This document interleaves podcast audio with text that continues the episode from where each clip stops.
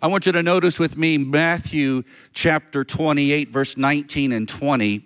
Go therefore and make disciples of all nations, baptizing them in the name of the Father and of the Son and of the Holy Spirit, teaching them to observe all that I have commanded you. And behold, I am with you always to the end of the age. I want to give you a little background here. The night that Jesus was betrayed and arrested, while he was still in the upper room, he told his disciples in Matthew 26 and verse 32 But after I am raised up, I will go before you to Galilee.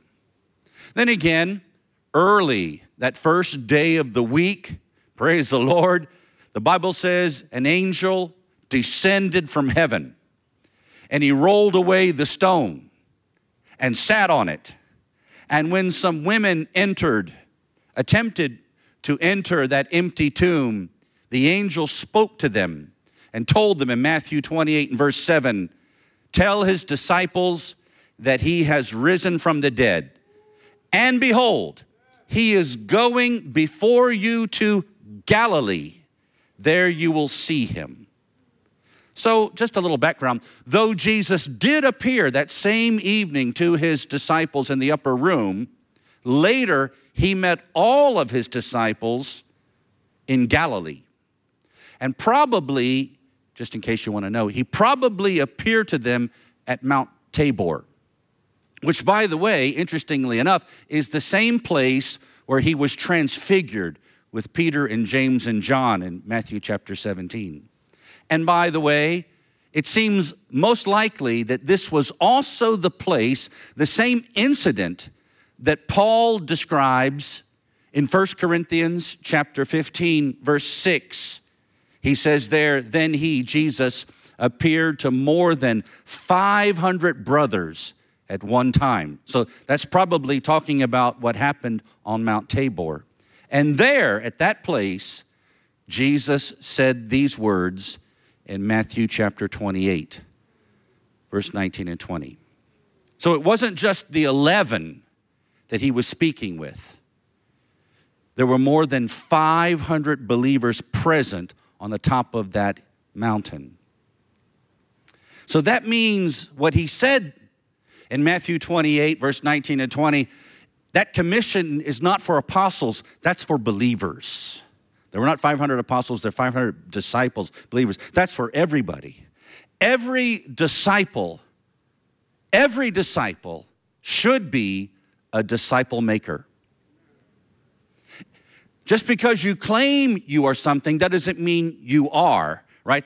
In this world in which we live, there are people who say, Well, I identify with this, and they, they want to change their gender. I identify with this, and they try to change even their ethnicity. But you know, you know, if you don't have the evidence of it, those are just that's not a fact, that's a fallacy. So in the same way, we might say we are something, but if we don't have the evidence, if we don't have the uh, the proof, then it's not convincing. If we are truly disciples, we will be disciple makers. That's my point.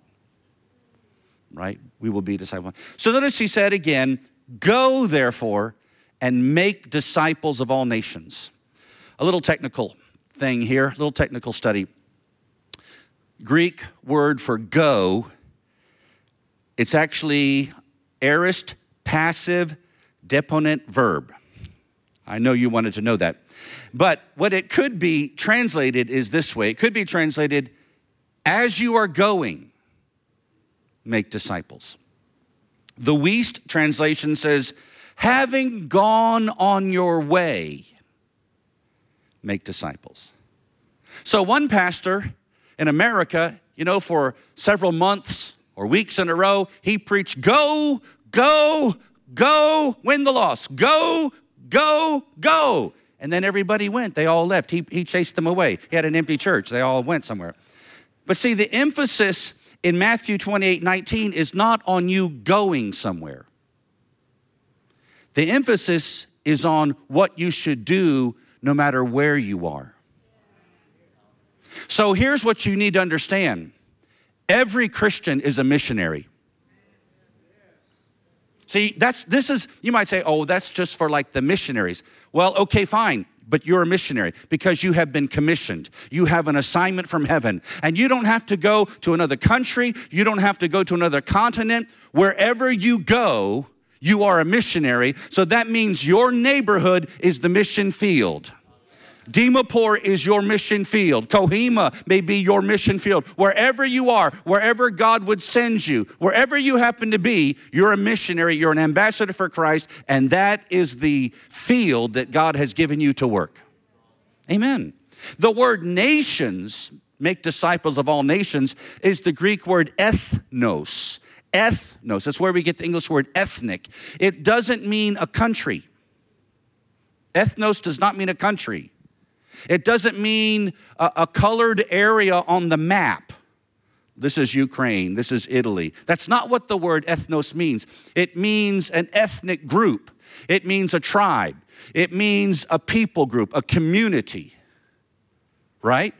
Praise the Lord. So, again, wherever you go, make disciples with every tribe, every people, every community.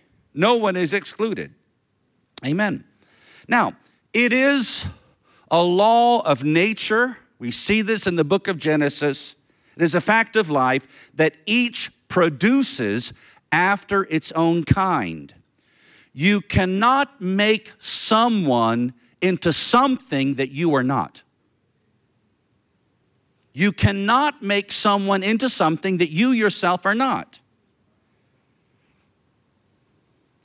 If you are unsure of your salvation, you can never bring assurance to someone else, right? You cannot share with someone something that you don't have. You cannot take someone somewhere where you have not been. Only disciples can make disciples. Unconverted preachers will preach to unconverted congregations, right? So before we concern ourselves with the other person, let's concern ourselves with ourselves, right? Don't focus so much on doing, focus on being. Amen. Praise the Lord. Now, again, Matthew 28 19 and 20. I, for, for a long, long time, whenever, whenever I read that verse of scripture, I imagined, I thought, I assumed that as soon as Jesus said those words, he immediately ascended up into heaven. But that's not what happened. He said these words in Galilee. I just got through telling you on the top of Mount Tabor. It's near the Sea of Tiberias, near the Galilean Sea, right? But Luke in the book of Acts tells me that Jesus continued to meet with his disciples for 40 days and talk to them about the kingdom of God. And then on the Mount of Olives, which is about a half a mile from the center of Jerusalem, it's just basically across a ravine from the walls of Jerusalem. Luke calls it a Sabbath day's journey. It's about a half a mile. On that mount, he spoke to his disciples in Acts chapter 1, verse 8. Acts 1 8, but you will receive power when the Holy Spirit has come upon you, and you will be my witnesses in Jerusalem. Now, they're just outside the walls of Jerusalem when he says this. In Jerusalem, all Judea, of course, that's the province, the Roman province where they are, Judea and Samaria, and to the end of the earth. These are the last words that Jesus spoke on earth in the flesh, you understand? These are the very last words because Luke tells us then immediately after he said this, he was lifted up into heaven and he sat down at the Father's right hand. Woo. So that tells me that in the beginning, when he was first raised from the dead in Galilee, he told them Matthew 28, verse 19 to 20. And then, just before he ascended to the Father, he said, Acts chapter 1, verse 8. He said two very similar things at the beginning toward the beginning of his resurrection and at the very end, and that is to say, of his earthly appearance 40 days. So let's take those two verses and let's combine them together. And maybe we'll get a fuller picture of what he communicated. That is to say, let's put a little bit of Matthew 28 19 together with Acts 1 8. You will receive power when the Holy Spirit has come upon you, and you will be my witnesses. Go, therefore, and make disciples of all nations in Jerusalem, in all Judea and Samaria, and to the ends of the earth. And what I see in that is we make disciples by being Holy Spirit empowered witnesses. We make disciples. And if you've been here, this is the 11th uh, installment, you know, in this series. We've been talking about being a disciple, what that means. I would encourage you to go back and listen to all those lessons. It will help you. Even if you were here, go back and listen to all those lessons. And a disciple is not just a convert, he's not someone who just follows the Christian religion. Of course, he is a student of Christ. He's a, he's a learned follower of the Lord. He's one who uh, is emulating and imitating Christ by the power of the Holy Spirit. He has dedicated himself to become like Christ, and the Spirit of God is training him to continue the ministry of Christ in the earth. You got to go back and listen to all that. But we make disciples by being Holy Spirit empowered witnesses. You will receive power when the Holy Spirit's come upon you. Some Pentecostals stop right there. I got the power. Woo! You know, and they just get happy. You know, woo, I got the power. Wait a minute. There's a reason why. You will receive power. Woo! Wait a minute. When the Holy Spirit's come upon you, oh yes, hallelujah. Wait a minute. And you will be my witnesses. Somehow that, that part of the verse got, got tapers off, you know, that the volume decreases on that part of the verse, right? So, by being Holy Spirit enabled, witnesses. Consider the word witness. In a courtroom, a witness can only testify about his own personal experience, what he himself has seen or heard. Hearsay, secondhand information, is inadmissible as evidence in a courtroom. So, an effective witness for Christ on the witness stand of life in the courtroom of the world, an effective witness does not merely promote and propagate a theory or a, or a theology.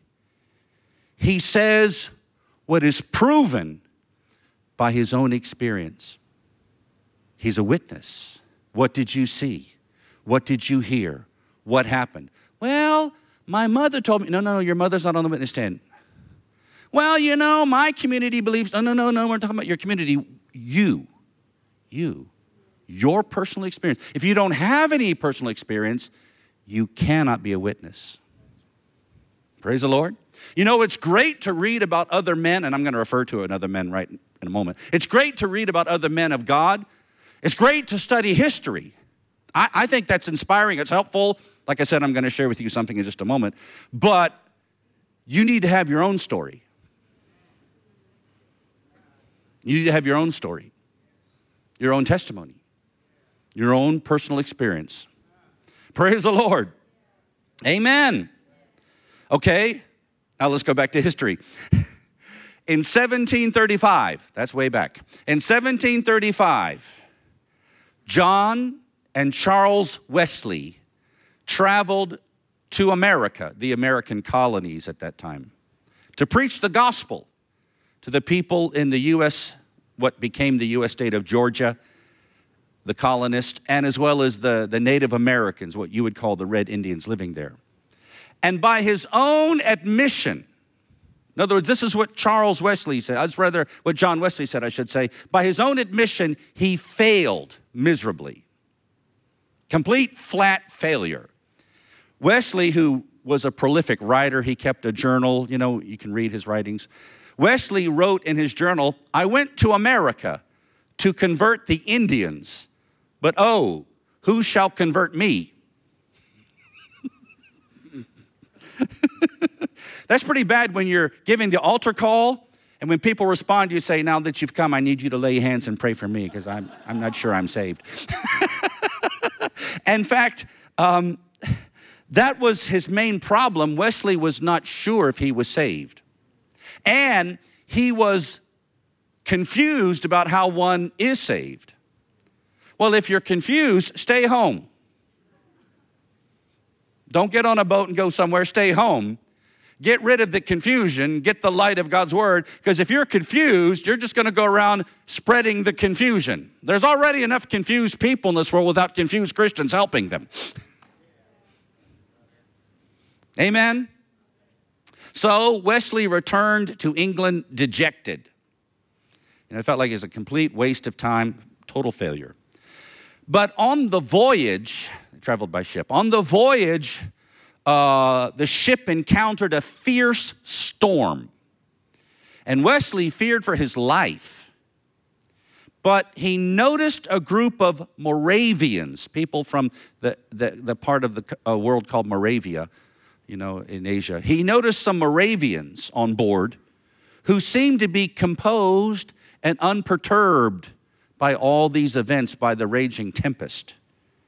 And they shared with him that salvation is because of God's grace received by our faith. And even though Wesley was a scholar, he was an Oxford trained theologian and the son of a pastor himself. Because of what he witnessed in the lives of these folks, especially under duress. I mean, he lost his cool and they seemed to have peace. What they said to him really struck a chord in him. Back in London, Wesley happened to attend a little, I guess you'd call it a Bible study. And someone there was reading from Martin Luther's commentary on the book of Romans.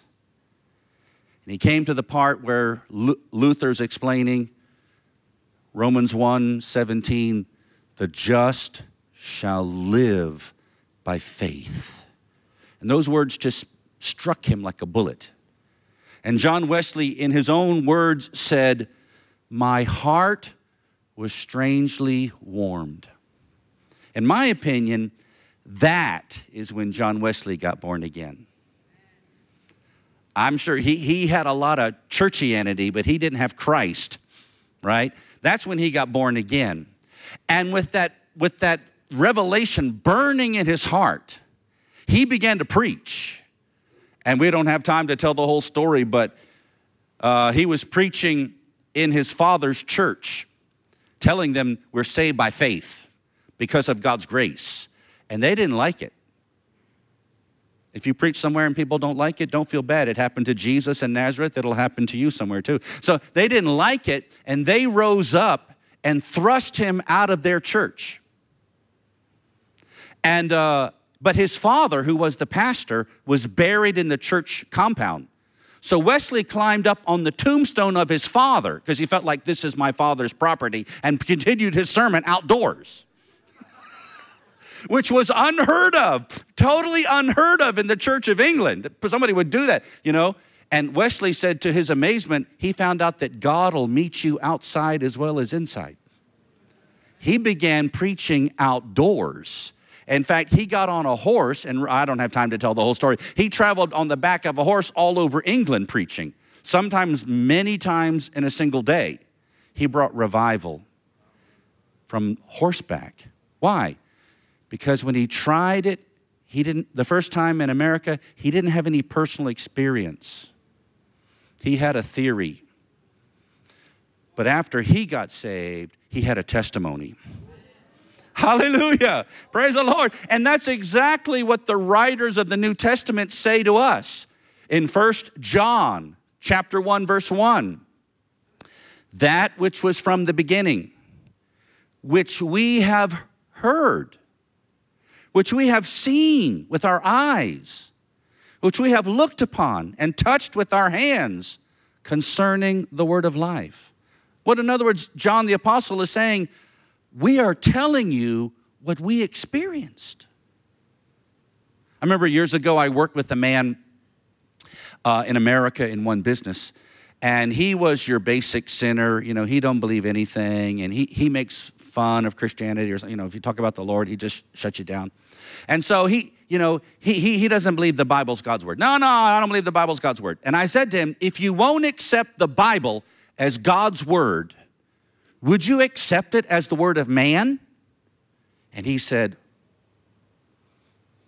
Well, I guess so. And I said, All right, these men who wrote the New Testament, they personally experienced Jesus of Nazareth. They were eyewitnesses of his crucifixion and his resurrection, his miracles, his life. And they're telling you, this is what we experienced. Would you accept their testimony? He said, Whoa, I never thought about it that way. Hallelujah. Hallelujah. Peter says this in 2 Peter chapter 1 and verse 16. For we did not follow cleverly devised myths when we made known to you the power and coming of our Lord Jesus Christ, but we were eyewitnesses of his majesty. Woo. These people didn't just, you know, have a thought. They didn't just get a teaching. They didn't just, you know, read something somewhere. They had experience. And they were sent forth to share this is what we saw, this is what we experienced. Now you do the same thing. Well, uh, wait a minute. I, I, wasn't there when Jesus was nailed to the tree. I wasn't there when the stone was rolled away. But you were there when he came in your heart. You were there when he gave you eternal life. You were there when he set you free. You were there when he filled you with the Holy Spirit. You were there when he gave you new hope. You were there. Come on, I'm preaching better than you're amening, that's for sure, right now. You were there. So you have a story. And you don't have to have the most dramatic story. And don't embellish your story. Don't stretch the truth. Your story is good. Your testimony is good. Somebody needs to hear your story. Hallelujah. You don't need to write a book, just open your mouth. Amen. Praise the Lord. The Greek word translated witness in Acts 1 8 is the word martus. It's where we get the English word martyr. Oh no. You'll be my martyr? No, no, wait a minute. However, the word martus in Greek does not mean one who dies for his faith. That's actually not what the word means. It, it's come to mean, the English word martyr comes to mean that, but martus does not mean one who dies for his faith. It means one who demonstrates his faith in life. He demonstrates his faith in life. You see, sometimes you see certain Christians, maybe they're feeling, you know, emotional, or maybe, for, you know, their heart is touched or something, and they say, Lord, I'm willing to die for you. I'm ready to die for Christ. Dying is easy. Living for Christ, that's the trick. God wants you to be a living sacrifice, not a dead one. He don't need no dead sacrifice. He needs a living sacrifice. Hallelujah. So what that means is your life is the message. The Apostle Paul said, We are a book known and read by all men. You are an open book.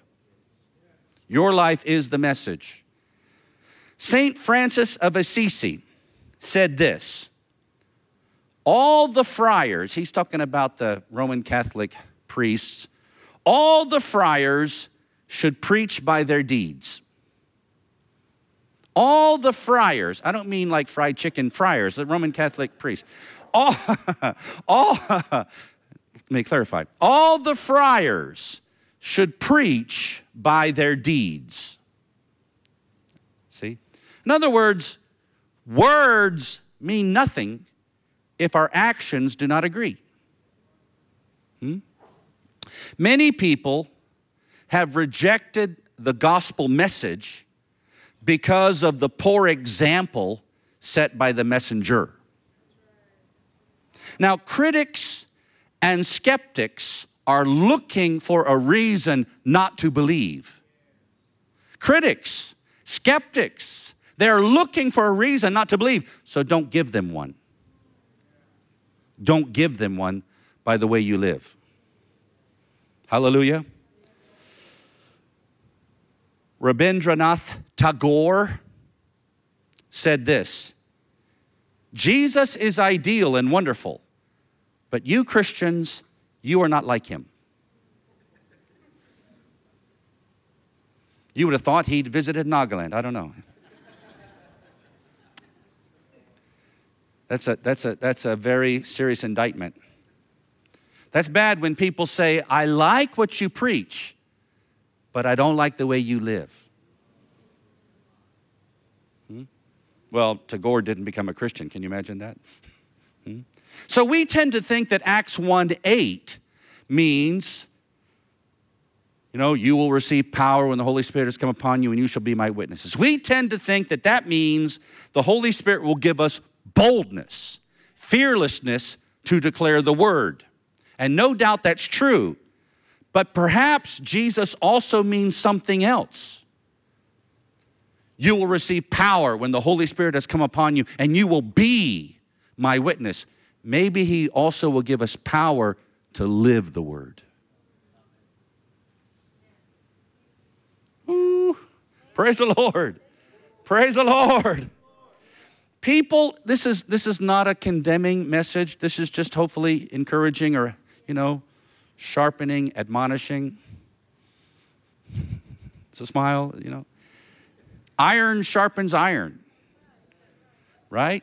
So a little, some sparks are going to fly. huh? People in the world are watching us. You belong to Spirit of Faith Church, you're a marked woman, you're a marked man. No need, no need hiding the fact. Your neighbors already think you're a fanatic. It's too late to salvage your reputation. huh? They're watching you. They do not see what you claim to believe. They see how you actually live. So, like St. Francis said, preach by your deeds preach by your deeds. So, being a witness for Christ is a lot harder than just going witnessing. Being a witness for Christ is a lot more difficult than just witnessing. While participating in evangelistic outreach is good, and we would hope that many would, would want to be involved with that. While participating in an evangelistic outreach is commendable, living an exemplary life is so much better. You don't even have to have spectacular miracles to impress the lost. You could just be honest in a dishonest world. Come on, it's getting real quiet in here. Why? We've got a bunch of dishonest people here? Come on. Amen. Come on, sometimes, especially folks in our circles, we think that it requires, you know, uh, healing people of cancer and, and, and casting out demons. Well, that's great and that has its place, and I'm all in favor of that. But if you can't tell the difference between right and wrong, maybe you're the one who needs deliverance, not that guy. oh, it's real quiet here today. Praise the Lord. Amen. Come on, don't, don't, don't tell the world, you know, how spiritual you are while you're milking public funds to build your house and buy your cars. You wanna, you wanna, you wanna be noticed in Nagaland for Christ? Just be honest. Just be honest. That, that, people would think something wrong with you for sure. I remember years ago, there was an election. Oh, that dreaded word. There was an election During the election, we can really see the sheep versus the goats. There was an election, and some people were campaigning, and they visited the home of one of our members, and they tried to buy that person's vote. And then they said, Oh, wait a minute. You go to that Spirit of Faith church, don't you? Oh, no chance. Sorry. Sorry for bothering you. Woo! What a marvelous testimony. Oh, that blesses me. That's a great testimony. I think it's great. What, what's happened? Did you sell your vote? Is that why you're so quiet?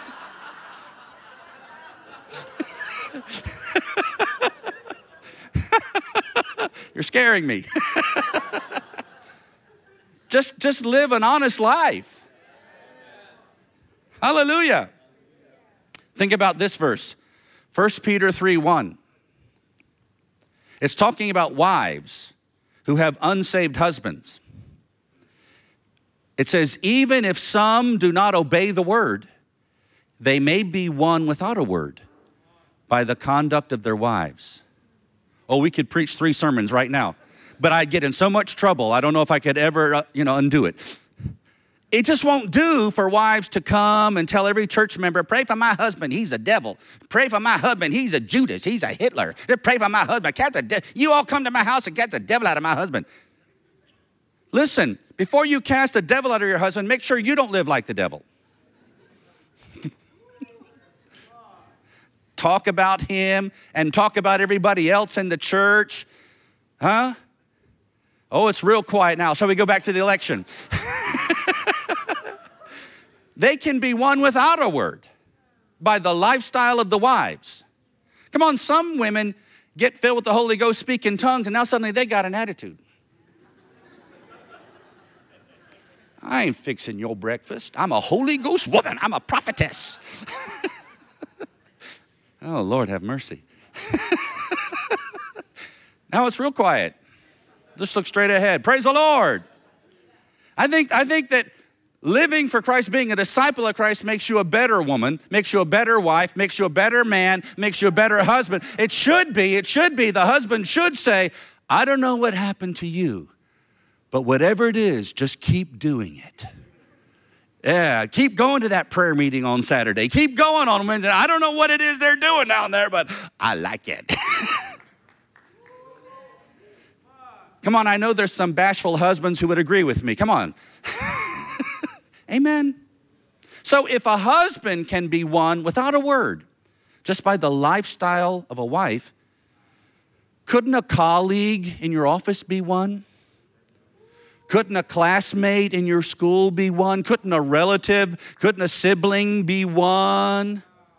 Ooh, couldn't a neighbor be one by the way you live? They're watching. They don't necessarily say anything, but they're definitely watching us. It is not a lack of information that keeps many people from being saved, it's a lack of credibility. Obviously, there's a lot of folks in this world and they just don't know anything and they need to know it, and that's true. But on the other hand, there are people and they basically kind of know, yeah, Jesus died and rose again, and I need to receive him. They kind of know that. That the, it's not a lack of information, it's a lack of credibility. Hmm? The, the, the messenger is not convincing. They don't believe in him because they don't believe in us. Oh, I could say something. I don't want to say it, but I could tell you that there's a lot of people that come from other parts, like Nepal or, or other parts of India. When they first come to Nagaland, they're, they're open to Christianity. But after they've lived here a year or two, they're no longer open. But I'm not going to say that because I don't want to hurt your feelings. I could say that, but I'm not going to say that.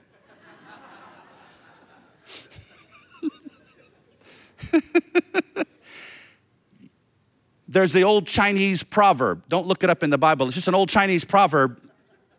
What you are, what you are speaks so loud, I can't hear what you're saying. Be a witness. Be a witness. I think we have all been embarrassed by Christians who were not a good witness. And if you haven't, you're probably the one that's embarrassing everybody else. We've all probably been embarrassed by someone who wasn't a good example of a Christian.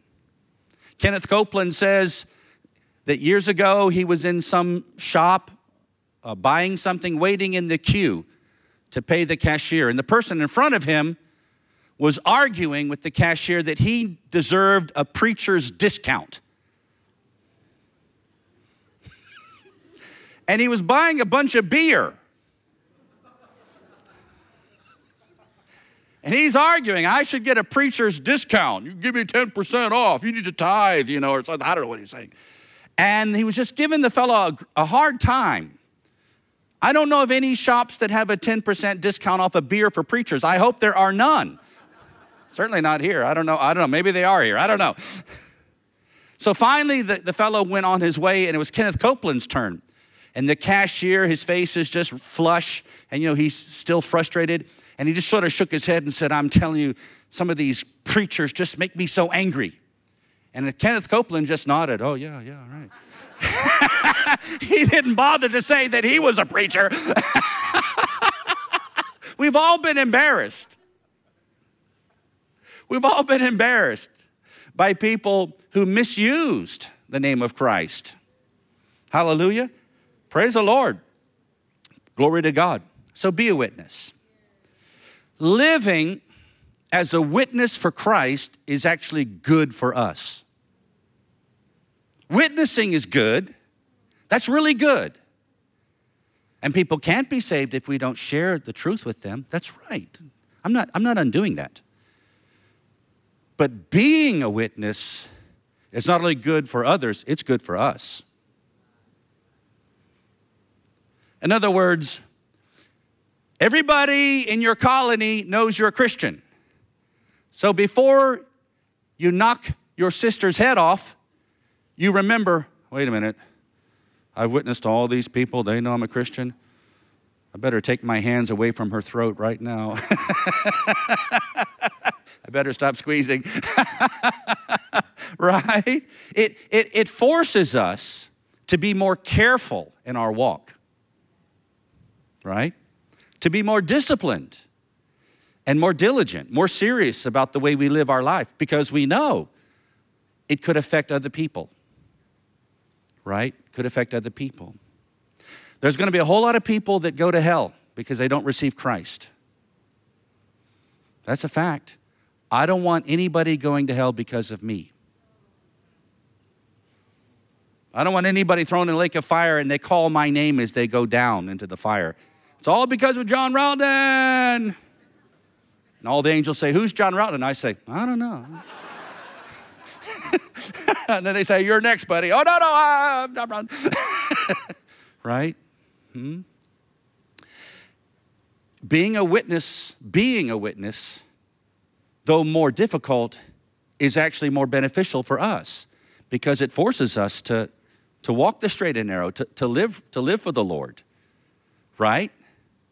And that's why some people, some believers go wild on vacation because nobody there knows you, right? We can just, we can just go crazy. Ah, I mean, just do all, because nobody here knows us. But you know, the thing is, whether you think it's fair or not, you are the only Bible some people will ever read.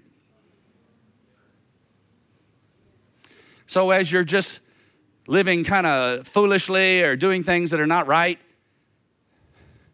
somebody's going to notice. Hey, another, I thought I saw a cross around your neck. Oh, that's just jewelry. or you bump into somebody that you know. Hmm. Praise the Lord. What is it they say? Oh, I'm going to get in trouble for saying this. You're going to have to forgive me in advance, okay? Promise me you'll forgive me in advance. I'm just trying to help you. What is it they say? They say that Jews do not recognize Christ as Messiah, hmm. And that Protestants don't recognize the Pope as the head of the church, right? And Baptists don't recognize each other in the liquor store.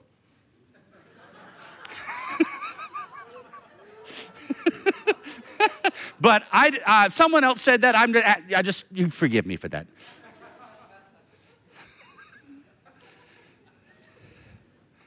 Amen.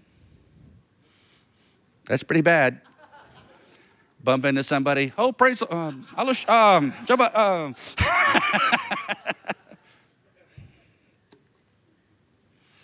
you are the only Bible some people ever read.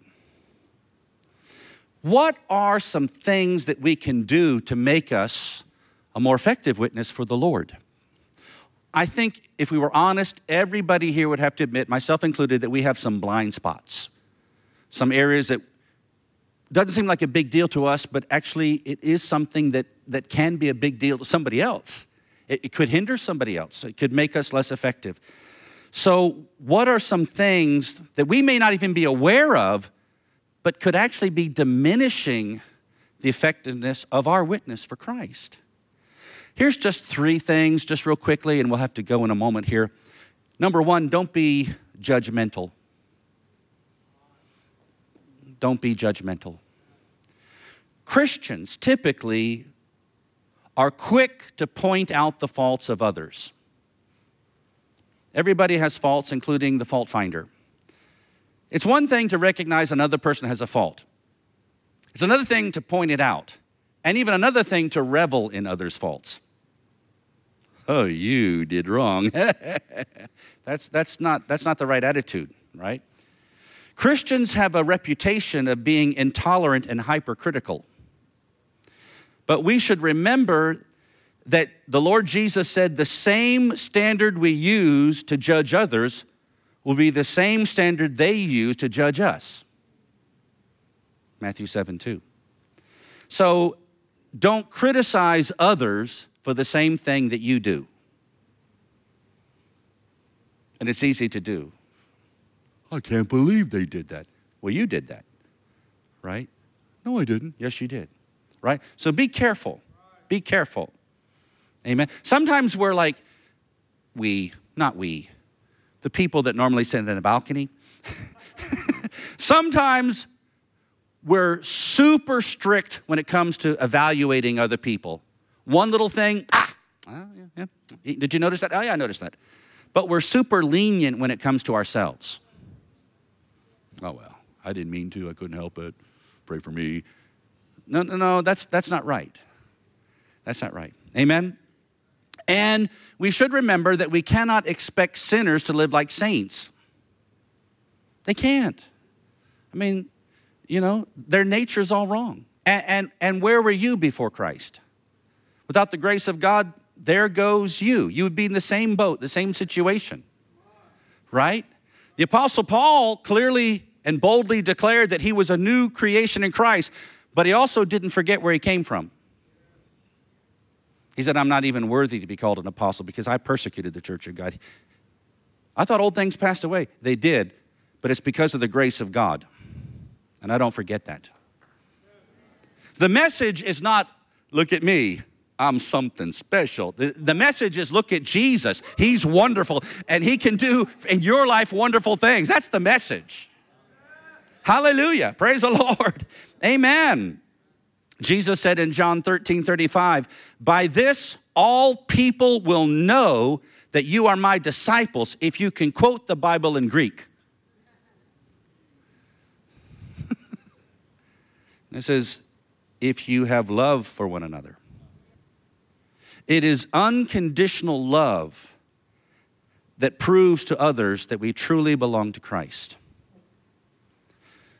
So be kind to people, not because you hope to, quote, pray the prayer with them and add another notch to your evangelism belt. Don't be like the salesman who's only interested in potential customers. I walk through the mall like, you know, in a bigger city like Calcutta or something, Delhi, the airport in Delhi, I can't, you can't walk through the mall and there's hundreds of people just standing there saying, hello, sir, try this perfume, sir. Hello, hello, hello, hello, hello. Hey, hey, would you like a watch? It's so friendly, so friendly. You know, all, all, I have so many friends here in Delhi. I didn't know I was so popular. They're not your friends. They're trying to sell you something, right? If you, you could take all day looking at all the watches and the perfumes and the shoes and whatever it is, and then say, actually, I don't have any money, and you'll find out how friendly they are. right? Don't be like that. One time I was in a, a, Christian bookstore in America, and this fellow comes up, stands next to me, how you doing? Oh, fine, like that. And he strikes up a conversation. Oh, I, I'm new here in this city. You know, I don't really know anybody, and I'm hoping to make friends. Like, okay, fine, and and um, and you know, maybe you can help me. I'm also trying to learn the Bible. Oh, yeah, fine. You know, and then he says, you know, can I get your phone number? And I'm like, hmm.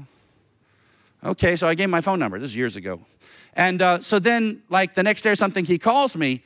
Come to find out, he wants to recruit me for part of his multi-level marketing business. Okay, if he has a multi level marketing business, that's fine. I mean, some of you are involved in things like that, and that's fine. But what I don't appreciate is when you pretend like you're interested in, in being my friend, but that's all fake. I'd rather you just come up and say, hey, I'm part of a multi level business thing, and would you be interested? And I could say yes or no, but I don't like that. And so I think people in the world don't appreciate it when you act like you're interested in them, but you're just trying to pray the prayer so you can click a photo and post it on Facebook. By the way, you don't have to click everybody's photo. Here I am giving a banana to a beggar. You don't, you don't have to do, you don't have to click everybody's photo. You know that? Jesus said, Don't do your works before men to be seen by them. It's okay to give a guy banana and nobody knows about it, just you and the Lord. That's fine. That's, that's fine.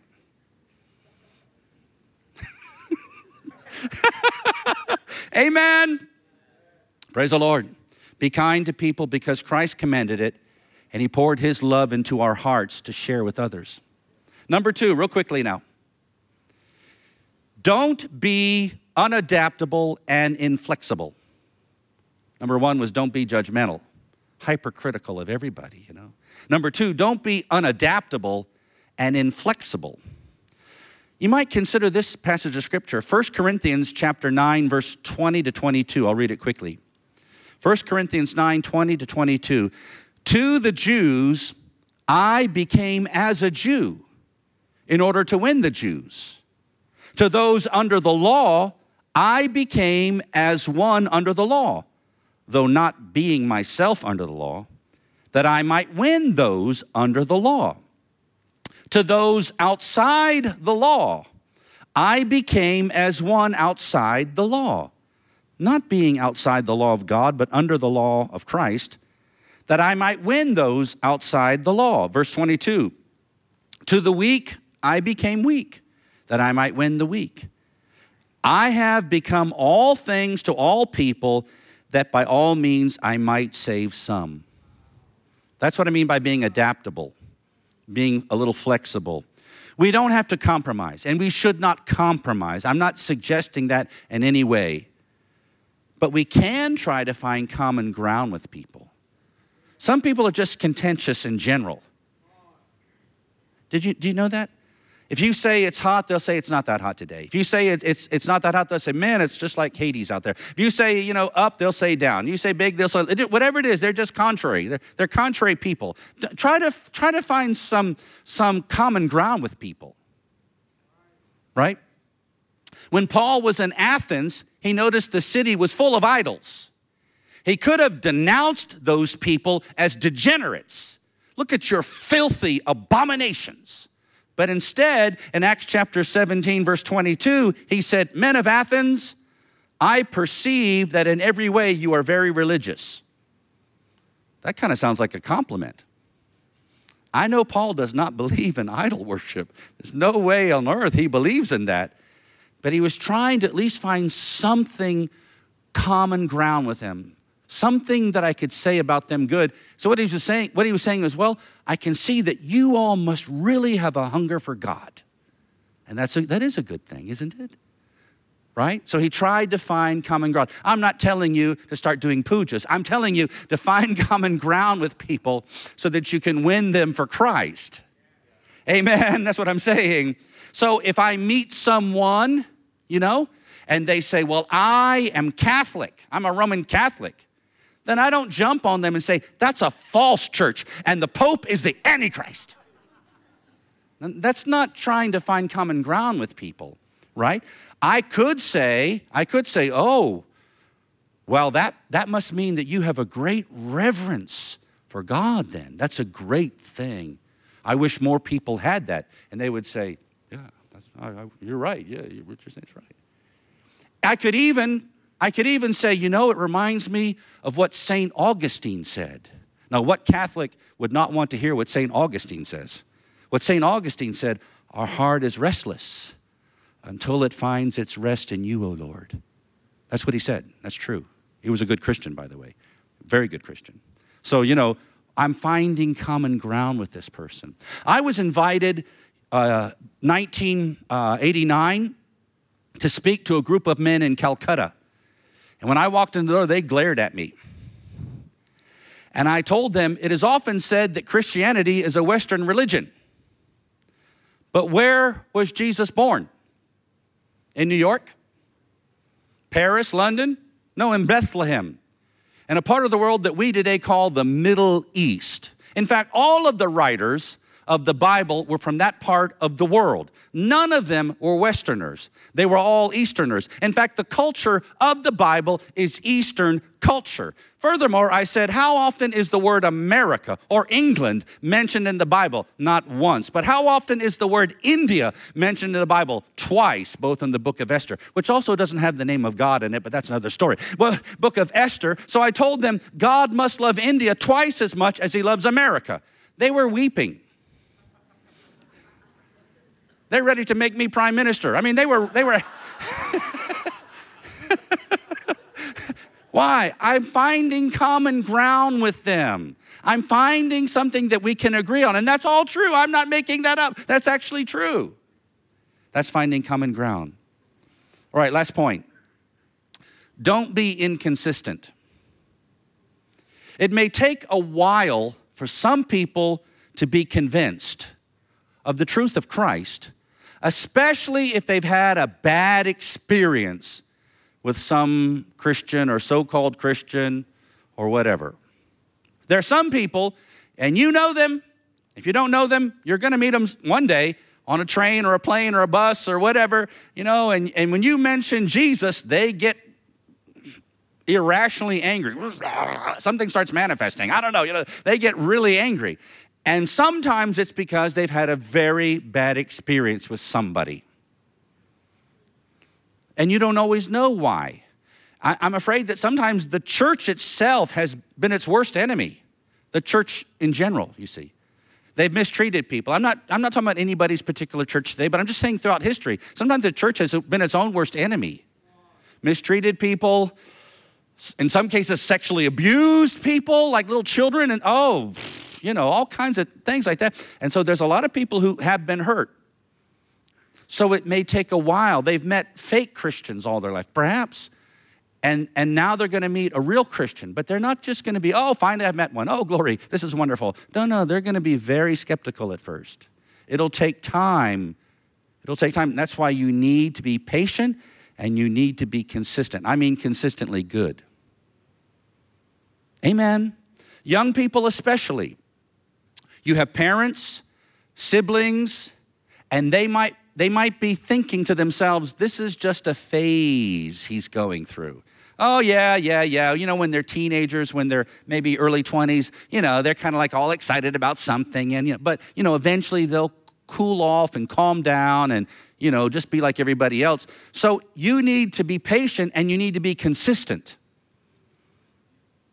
And that means like you don't change everything you believe every other month. right? That you, you, still believe the Bible, still believe God's word, still, still have faith in the Lord Jesus, still believe, you know, and, and, and they need to see, and still walking in love. It takes time. So you, you sometimes have to wear that down. All of that hard, rough exterior has to be worn down, and it takes a long time. Amen? None of us is perfect. We all have shortcomings, your speaker especially. People sometimes can overlook a defect if we are genuinely sincere. And that's something that must be proven genuinely sincere. But people will, in the world especially, will quickly turn away if they believe we're a hypocrite. You know, Jesus called the Pharisees hypocrites, right? The Greek word for hypocrite means actor. So we're not putting on a play or something like that, you know? It's not a movie, okay? Christian, scene one, action.